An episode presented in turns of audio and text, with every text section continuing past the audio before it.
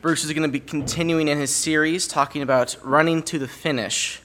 Um, if you don't have a Bible, we have Pew Bibles, and you can find it starting at the bottom of page six ninety-eight, moving quickly over to page six ninety-nine. But if you'd follow along with me as I read. For those, for you have not come to the mountain that may be touched and that burned with fire, and to blackness and darkness and tempest, and the sound of a trumpet and the voice of words, so that those who heard it begged that the word should not be spoken to them any more. For they could not endure what was commanded, and if so much as a beast touches the mountain, it shall be stoned or shot with an arrow. And so terrifying was the sight that Moses said, I am exceedingly afraid and trembling. But you have come to the mountain Zion, and to the city of the living God, the heavenly Jerusalem, to innumerable companies of angels, to the general assembly and the church of the firstborn who are registered in heaven, to God the judge of all, to spirits of men just made perfect, to uh, Jesus the mediator of the new covenant, and to the blood of sprinkling that speaks better than that, uh, than that of Abel. See that you do not refuse him who speaks, for if they did not escape who refused him who spoke on earth, how much more shall we not escape if we turn away from him who speaks from heaven? Whose voice then shall the earth but now has promised, saying, Yet once more I shake not only the earth but also heaven. Now this yet once more indicates the removal of those things that are being shaken, as of things that are made, that the things which cannot be shaken may remain. Therefore, since we are receiving a kingdom which cannot be shaken, let us have grace by which we may serve God acceptably with reverence and godly fear, for our God is a consuming fire. Uh, Lord, we thank you for um, your many warnings to us, who can be dense at times. We thank you for the many blessings that you've given us. I pray that uh, today you would uh, use Bruce's words to inspire us and make us realize the ever-present um, demands that you have for us.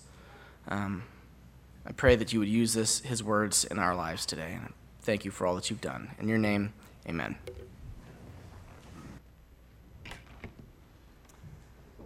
Well, this morning, we are concluding a series that we've been in for the last five weeks, a series that we have called Triumphant. And in this series, we have been learning what it takes to be triumphant in running this race that God has set before us. In fact, the, there's been one driving theme throughout the whole chapter here in Hebrews twelve. And that is, we run with endurance and we finish this race that God has given to us. And do that, and you will be triumphant. But we all know doing that is easier said than done. And so the author here, he exhorts us once again, as he has exhorted us all through Hebrews chapter twelve. And in this concluding section here of the chapter, he, he comes to us and exhorts us once more to run to the finish. And this time he gives us this, this glorious, beautiful picture of what that finish looks like. He wants us to see, in other words, the finish that we are running towards. He wants us to, if I can say this, he wants us to tattoo this finish on our hearts. He doesn't want us to miss it. He wants this finish to be emblazed upon us and for us to grip it and for it to be at the forefront of our minds and thoughts as we run this race. Why? Because he knows that if you can't see the finish, eventually you will give up. And eventually you will quit the race. And you will not finish. Whenever I think of seeing the finish, I think of this story about Florence Chadwick. When she looked ahead, Florence Chadwick saw nothing but a solid wall of fog. Her body was numb. She had been swimming for nearly sixteen hours. Already she was the first woman to swim the English Channel in both directions. Now at the age of thirty-four, her goal was to become the first woman to swim from Catalina Island to the California coast. And so on that fourth of July morning back in nineteen fifty-two, the sea was like an ice bath, and the fog was so dense she could hardly see her support boats. Sharks cruised toward her lone figure, only to be driven away by rifle shots. Against the frigid grip of the sea, she struggled on hour after hour after hour while millions of people watched on national television. Alongside Florence in one of the boats, her mother and her trainer offered words of encouragement. They told her it wasn't much further, but all she could see was fog. They urged her not to quit. She never had until then. With only a half mile to go, she asked to be pulled out of the water. Still thawing her chilled body several hours later, she told a reporter, "Look, I'm not excusing myself, but if I could have just seen land, I might have made it. But when you can't see your goal, you lose all sense of progress and you begin to give up." And so it wasn't fatigue or even the cold water that defeated her, it was the fog. She was unable to see the finish. Two months later, she tried again. This time, despite the same dense fog, she swam with her faith intact and her finish clearly pictured in her mind. She knew that somewhere behind that fog was land, and this time she made it. Florence Chadwick became the first woman to swim the Catalina Channel, eclipsing the men's record by two hours. And in the same way, if we, if we here, those of us who, who claim to be Christ followers, if we are going to run to the finish, then we must see the finish. It's the proverbial cliche that you've heard, keep your eye on the prize, and it is so true. And so the author of Hebrews comes to us once again here in chapter twelve, and he exhorts us to run to the finish. He exhorts us here to look up and to look ahead to the finish. Look again with me. See what he's, we are running toward. Look again at the finish, and notice what he says in verse twenty-two. He says, "But you have come to Mount Zion, and to the city of the living God, the heavenly Jerusalem." So look up and see that finish. But he's not done. He also tells us to look ahead here in verse twenty-eight, where he says, "Therefore, since we are receiving a kingdom that cannot be shaken."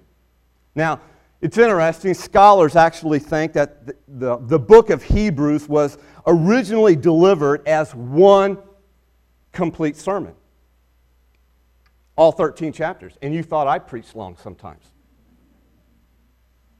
In chapter twelve here was the crescendo of the sermon. It was the, the climax, if you will, when he starts bringing everything home to a finish. And this finish is pictured for us by the heavenly Jerusalem and the unshakable city, the unshakable kingdom of God. That is what we're running toward. And so the author says basically to us, hey, listen, don't quit. Keep running this race and run to the finish. And so what I want us to do here for the next few minutes is I want us to kind of zoom in on these two pictures of the finish. And as we do, I, I pray that God will use the words here in Hebrews twelve to encourage you, to motivate you, to challenge you, and perhaps even convict you to keep running this race, to run to the finish. And so let's zoom in on it. Let's look at it here. Number one, look up to the heavenly Jerusalem of God. Now, before we do, before we look up to the heavenly city of God here at Mount Zion, we first need to see the significance of Mount Sinai. Perhaps the two most prominent mountains in all of Scripture are Mount Sinai and Mount Zion. At Mount Sinai, God's law was given. In fact, it was at Mount Sinai where the Hebrew nation was technically established. At Mount Zion, that was once the stronghold of the Jebusites, but King David later on made it the place of the Ark of the Covenant in the city of Jerusalem. And so because of this, Mount Zion, in essence, became the center of life, the focal point for the nation of Israel. And so both of these mountains here were deeply significant to the Jewish nation. In fact, these two mountains were inseparable in the minds of a Jewish person. But what the author of Hebrews does here is, is he kind of contrasts these two mountains for us. And so you have Mount Sinai and you have Mount Zion that are contrasted. Let me just give you a little bit of the backdrop, the background story of Mount Sinai, which kind of represents here for us, and the way that the author of Hebrews is using it, representing the old covenant of the law in the Old Testament. Israel has been called to the promised land. And as you know the story, back in Egypt, uh, God tells Moses, go to Pharaoh, tell Pharaoh to let my people go. And so they leave Egypt, and they're marching through the wilderness. And when they come to Mount Sinai, that is where God gives His people His law, His holy law. We, we know it as the Ten Commandments. This was an awesome, awesome display of God's holiness, and yet, at the same time, let me tell you, it was a terrifying place to be on Mount Sinai. In fact, look how it's described for us by our author in verses eighteen through twenty-one. Look at the picture here. He tells us, for you have not come to the mountain, and he's speaking of Mount Sinai here, that may be touched and that burned with fire into blackness and darkness and tempest or thunderstorms, and the sound of a trumpet and the voice of words, so that those who heard it begged that the word should not be spoken to them anymore. What word? The word of God. For they could not endure what was commanded. And if so much as a beast touches the mountain, it shall be stoned or shot with an arrow. And so terrifying was the sight that Moses said, I am exceedingly afraid and trembling. And so what we see here is the people were, were visibly and physically assaulted with the holiness of God at Mount Sinai. Sinai was fiery, and yet it was dark and gloomy. It burned with fire. It was covered with blackness and darkness and thunderstorms. The blazing fire emphasized that the holiness of God rendered Him as a judge. As the author says at the conclusion here, God is this consuming fire. One author writes this, scholar, Bible scholar, he says, the mountain here, speaking of Mount Sinai, it was so charged with the holiness of God who manifested Himself there that for a man or beast to touch it meant certain death. Therefore, this trumpet that was sounding, it was not an invitation to come to God. Oh no, it was a warning to keep your distance from such a holy God. Even Moses was terrified by God's holiness that he said, I am exceedingly afraid and trembling. And yet, Mount Sinai plays an important role for us as well. God's holy law was given there. What significance does it hold for us? Well, notice this, the first purpose of Mount Sinai, God's law here shows us that, that sinful people like us can't be in the presence of a holy God. That's one of the purposes of the law. Even if we touched God's holiness as sinful people, we would be killed. It would be like a tissue paper touching the surface of the sun. Poof! As one author points out, under the Old Covenant, the emphasis was on the infinite distance between God and man. Therefore, Sinai should put into us a, a proper fear of God, a reverence of God, an awe of God. But fear, let me tell you folks, fear is never enough. You see, the great problem with Mount Sinai was that while we see God's holiness against the backdrop of our sinfulness, the law provided no power for us to overcome our sin. No wonder Paul calls the law a, a ministry of death. It's the standard by which we will be judged, and yet no one is able to fulfill the law perfectly. And so Sinai is this mountain of God's holy judgment upon sin. It, it pictures, it's a picture of what it will be like on Judgment Day for all those who are still trusting in their own righteousness, trying to attain to the standard of God's holiness, and yet they always fall short.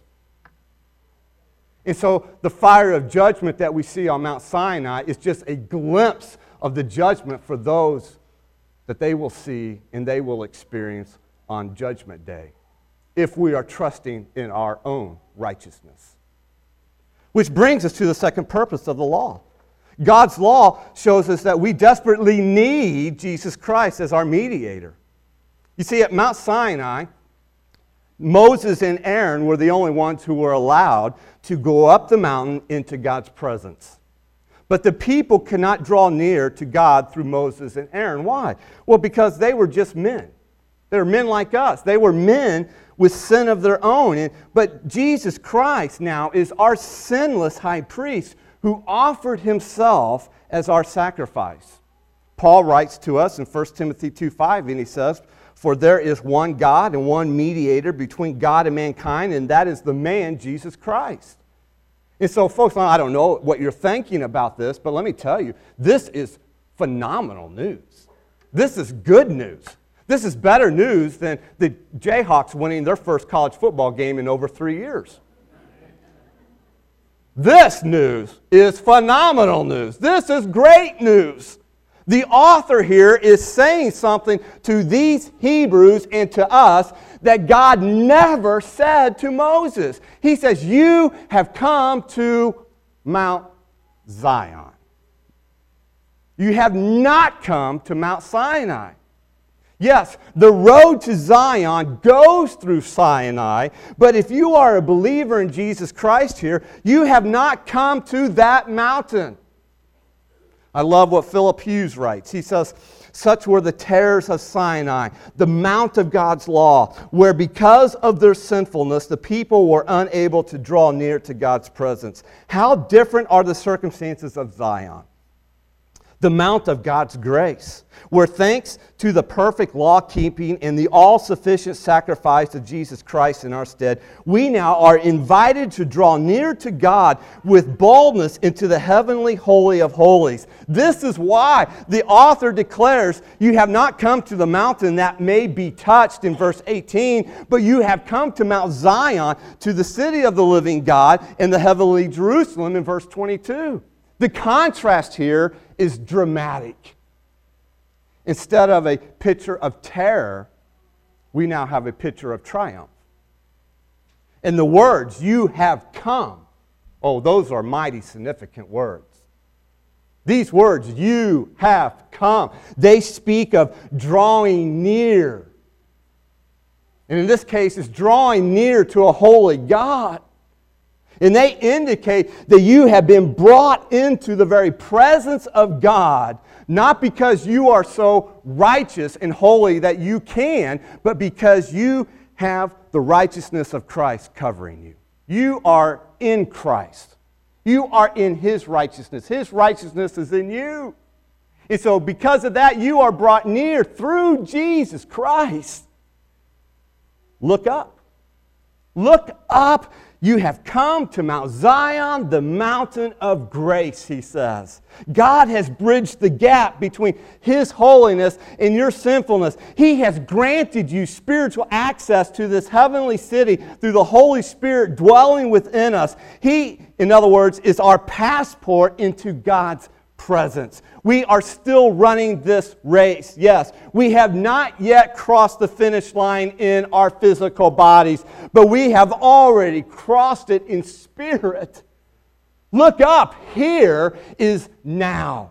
Paul writes in Ephesians chapter two, verses four through seven, he says, "But God, being rich in mercy, because of the great love with which He loved us, even when we were dead in our trespasses, made us alive together with Christ. By grace you have been saved, and raised up with Him, and seated with Him in the heavenly places in Jesus Christ, so that in the coming ages He might show the immeasurable riches of His grace and kindness toward us, in Jesus Christ.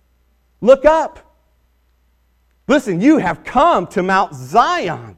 And the author wants you to see two things in regards to this mountain. First of all, look up and see the city that you have come to.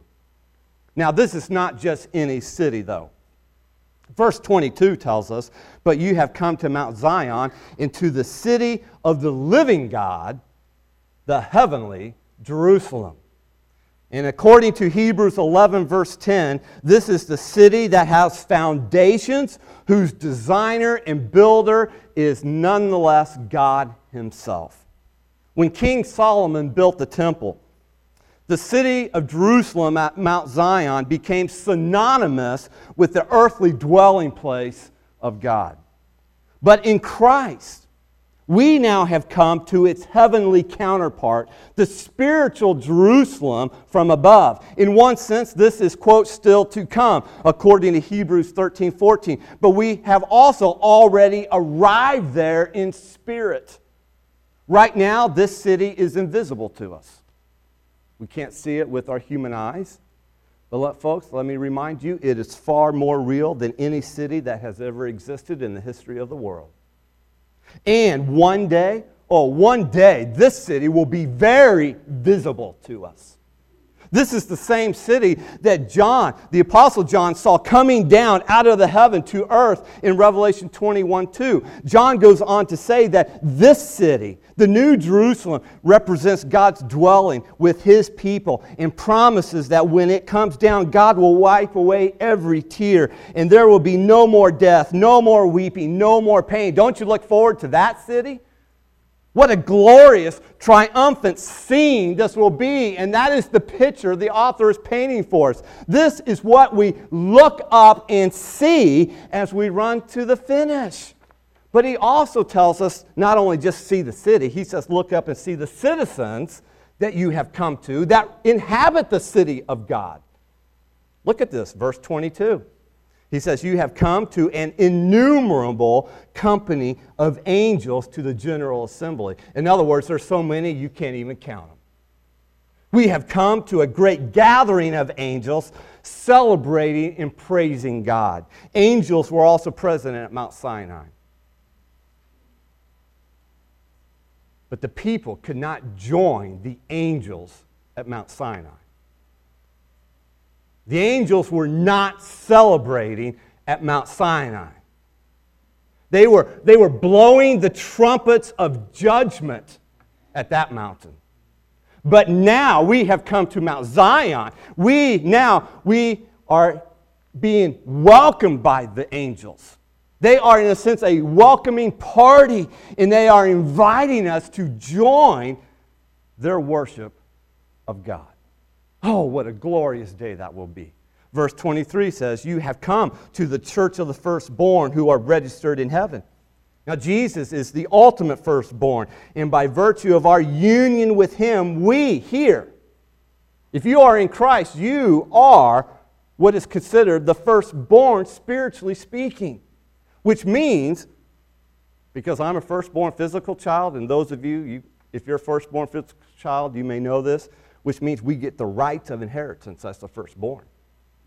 All right, for all you second and third and fourth-born children, I'm, I'm sorry, you're out in the physical world.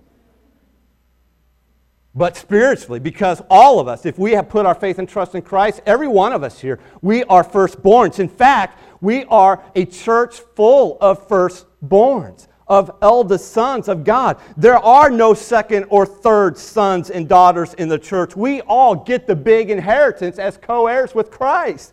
And there is more. As firstborn, oh, this is so awesome. Our names, your name, is registered in heaven, written in the Lamb's book of life, never to be erased, never to be deleted.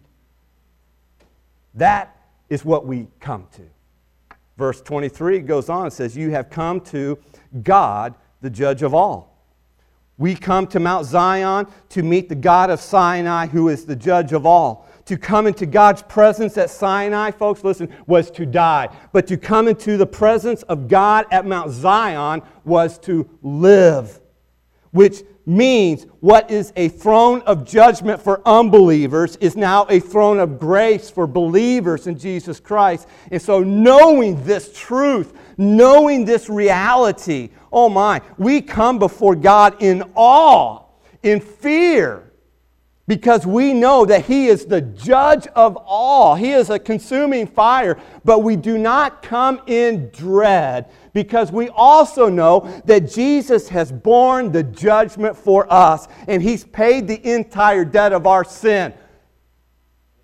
Amen is right. He took my place.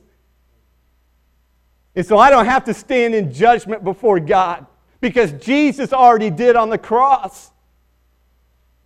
Verse twenty-three goes on and says, "You have come to the spirits of just men made perfect."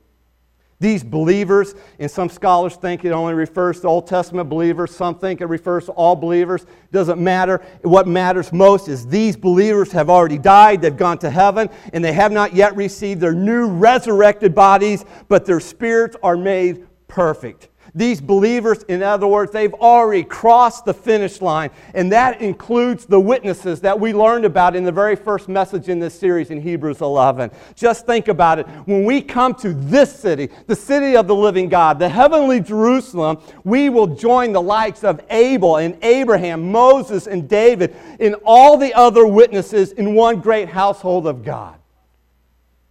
And then he finally, he tells us in verse twenty-four, "You have come to Jesus, the mediator of the new covenant, and to the blood of sprinkling that speaks better things than that of Abel." This is the best of all. We come to our Savior, our Redeemer, our mediator with God because of His shed blood for us on the cross. You go back to Genesis chapter four, and you read the story of when Cain killed Abel. And when Cain killed Abel there, let me tell you, we are told that his blood, Abel's blood that is, cried from the ground, and it cried out for vengeance and judgment. But Christ's blood that was shed for us on the cross, listen, it shouts this: we are forgiven, and that we have peace with God. Hallelujah. Jesus' blood still speaks today. And it says what was impossible for us has happened. That we are forgiven of our sins because of our faith in Jesus Christ. And if you're here this morning and you're a believer in Jesus Christ, then you have not come to Mount Zion, Mount Sinai. You have come to Mount Zion, the mountain of grace. Yes, we are grateful for Mount Sinai. You know why? Because we need to know the guilt and penalty of our sin. But Mount Zion gives us forgiveness for our sin, with all its blessings to enjoy. And so the author here, he contrasts these two mountains, and he says, basically, keep running the race. Look up to the heavenly Jerusalem. This is the finish you are running toward. But the author of Hebrews is not done. He also gives us another picture to focus on as we run to the finish. Number two, he says, look ahead now to the unshakable kingdom of God. The author tells us in verse twenty-eight that we are receiving a kingdom which cannot be shaken. Now, this has to be the greatest news in all the world. A kingdom that cannot be shaken. We are receiving it. After all, everyone is searching for a kingdom like that. We desperately crave safety and security and stability. We want a place of permanence. We want a place of prosperity and peace. But this world in which we live seems to be anything but permanent and peaceful. Anything but secure and stable. And so people do whatever they can, whatever they can within their means and within their power to create then this temporary sense of life that is unshakable. This is some of the reasons why people get married and have a family. It's why they might buy a house. It's why they buy insurance. It's why they try to save for retirement. And some go so far as to build a doomsday shelter. Washington, D C is considered the most powerful city in the world by some people. In fact, it's been said that when Washington sneezes, the rest of the world catches pneumonia. Right now, if you go to Washington, D C, you've probably seen it on, on, in pictures, the Capitol building is encased with scaffolding all the way to the top as the repairs are being made on that building, which just goes to show you what a vivid picture that is of how things in this world need to be propped up precisely because they are not permanent. Yes, as greatly influential as Washington, D C is, it does not remotely compare to the far greater city of God. Washington, like every other city in this world, will one day be shaken to its foundation, but the city of God is unshakable. And so as you run to the finish line, folks, listen to me, look ahead to the unshakable kingdom of God. The only kingdom that will endure is God's kingdom. It will remain forever and ever. And if you belong to Jesus Christ, then your security, your stability is found in none other than God's kingdom, not the kingdoms of this world. The author of Hebrews declares that you are receiving a kingdom which cannot be shaken, which implies that we have already received it, and yet it is still to come in its fullness. In other words, there is going to come a day when a literal kingdom will be here on this earth, and Jesus will establish it, and He will fulfill all the promises in the Old Testament to Israel, and we will be a part of it. It is known as the millennial kingdom, the thousand-year reign of Jesus Christ. That's what we look forward to. That is the picture to let tattoo on your heart. And so the author then, he poses this dilemma to us. Because until God's kingdom comes in its fullness, we have this tendency within us to be wooed by the world's kingdoms, to run after passing pleasures and temporary treasures. And so the author now, in his final conclusion, he gives us one more warning. It's like his final warning as we run to this finish. He doesn't want us to abandon the race. He doesn't want us to miss out on receiving God's unshakable kingdom. In other words, he's warning us, don't be like Esau, as we learned last Sunday, who despised the offer of God's grace for the sake of short-term pleasures. Esau considered what God promised, and he basically said in his heart, no deal. Give me the sex and give me the stew. I want the immediate gratification for what the world offers here. And so the author pleads with us here in verses twenty-five through twenty-nine. Look at it with me one more time. He says, see that you do not refuse him who speaks. For if they did not escape who refused him who spoke on earth, much more shall we not escape if we turn away from him who speaks from heaven, whose voice then shook the earth. But now he has promised, saying, yet once more I shake not only the earth, but also heaven. Now this, yet once more, indicates the removal of those things that are being shaken, as of things that are made, that the things which cannot be shaken may remain. Therefore, since we are receiving a kingdom which cannot be shaken, let us have grace, or let us have a grateful heart, is what that word is, implies, by which we may serve God acceptably with reverence and godly fear, for our God is a consuming fire. The author basically summarizes it this way: respond to God's grace.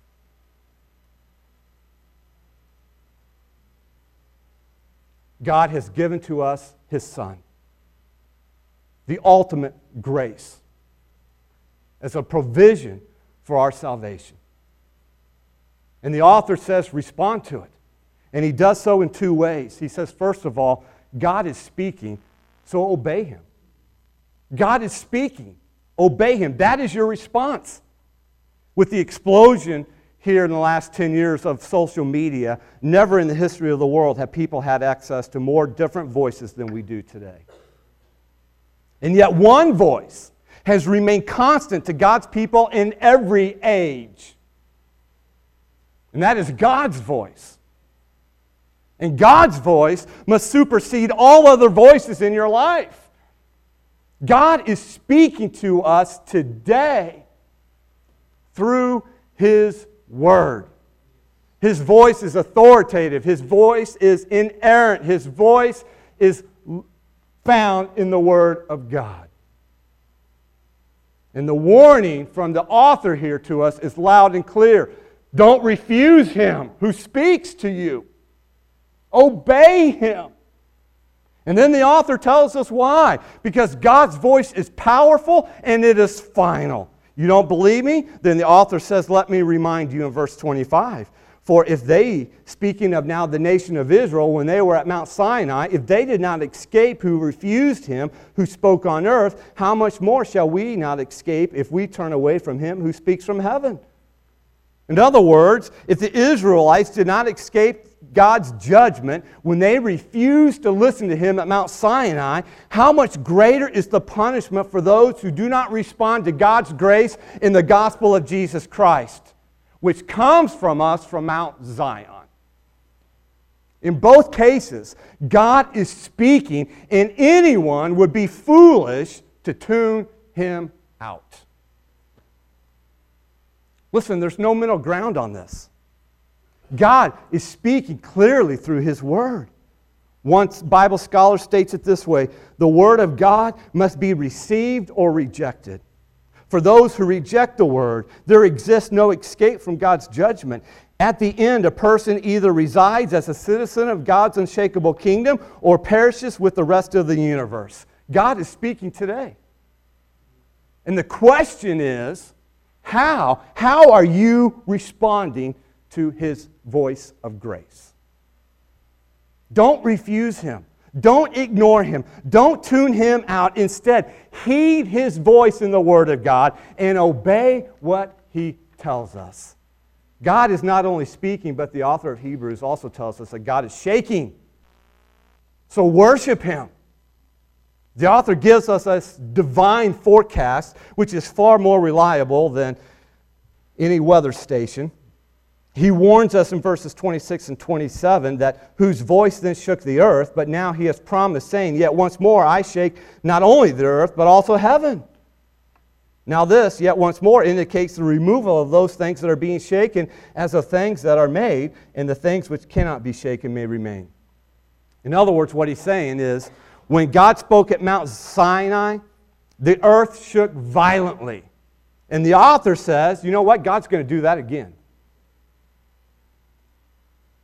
What took place at Mount Sinai was just a small glimpse of what's going to happen in the future. When Jesus comes again, God will not only shake the earth, but He will shake the heavens as well. And everything that is not built upon Jesus Christ as the foundation will be destroyed. All the kingdoms of this world will be shaken into oblivion. But here's the good news. You who believe in Jesus Christ and have responded to His grace in the gospel, the author says you, you, you alone are receiving a kingdom which cannot be shaken. You will not perish along with the world. You will not be shaken on that final day. Therefore, don't worship this world. Rather, worship the God who is shaking the world.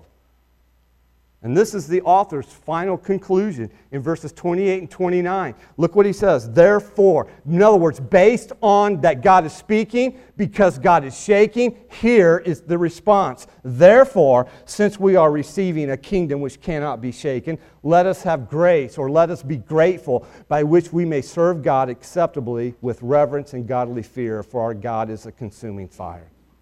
Now, think through this with me for a moment. Under the Old Covenant, go back to the Old Testament here, under that Old Covenant, you, you had to bring animals to sacrifice as your means of worship to God. and you would offer these animals. They were to be unblemished, spotless. You were to give them to the priest, who would then offer them as a sacrifice on your behalf.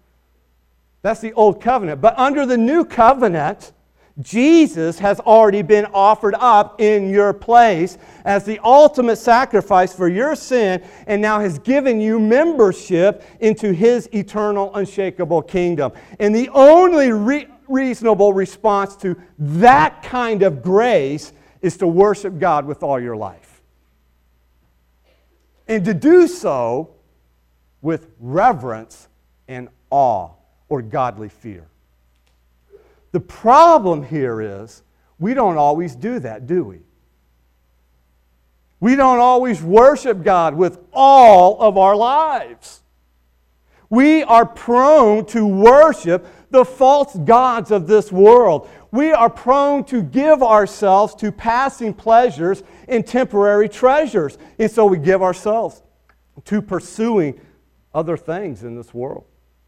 We give ourselves to gaining acceptance from other people. We give ourselves to making as much money as we possibly can. We give ourselves to the shakeable kingdoms of this world. And this is why the author closes with this picture of God, this final picture of God that's meant to remind us that running this race here, folks, is no game. This race is a matter of life or death. Because the author tells us, for our God is a consuming fire. Now, consuming fire. Let that image just grip your heart. And as you do, please know that God has not changed. The God of Zion is the same God of Mount Sinai. Both mountains, listen to me here, both mountains reveal the true living God. And it's the same God. Neither can be separated from the other. And so both visions of God must be held in focus as we run to the finish. God, listen to me, is both a consuming fire, and yes, He is consuming love. And if you trust the promise of His unshakable kingdom, and if you lay up treasure in His unshakable kingdom, then the love of God will consume you. But if you reject the one who speaks from heaven and, like Esau, run after the shaky kingdom of this world, then you will meet the consuming fire of God as destruction in your life and not deliverance. That's the final words here from our author. And so he exhorts us. He says, listen, heed God's voice and worship God with all your life as you run to the finish. Now, let me leave you with one final question as we come to our conclusion in this series. A question for you to ponder in your heart before God. And that is, are you running toward the unshakable kingdom of God? Or are you running after the shakeable kingdom of this world? Because this is the whole author's point of Hebrews twelve. He's exhorting us, in other words, if I can say it differently, he's basically saying, listen, don't run to the wrong finish. Can you imagine coming to the end of your life only to realize that you ran to the wrong finish line? And it's too late to do anything about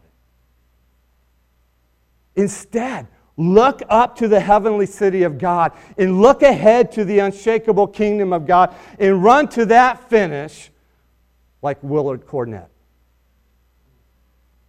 Willard Cornett finished his race last night around eleven p.m. Do you think Willard Cornett has any regrets that he ran toward the unshakable kingdom of God now? No way. He's in the presence of our Lord, and he's receiving his reward. There are no regrets for that. He would tell you, if he could stand here today, it was worth it.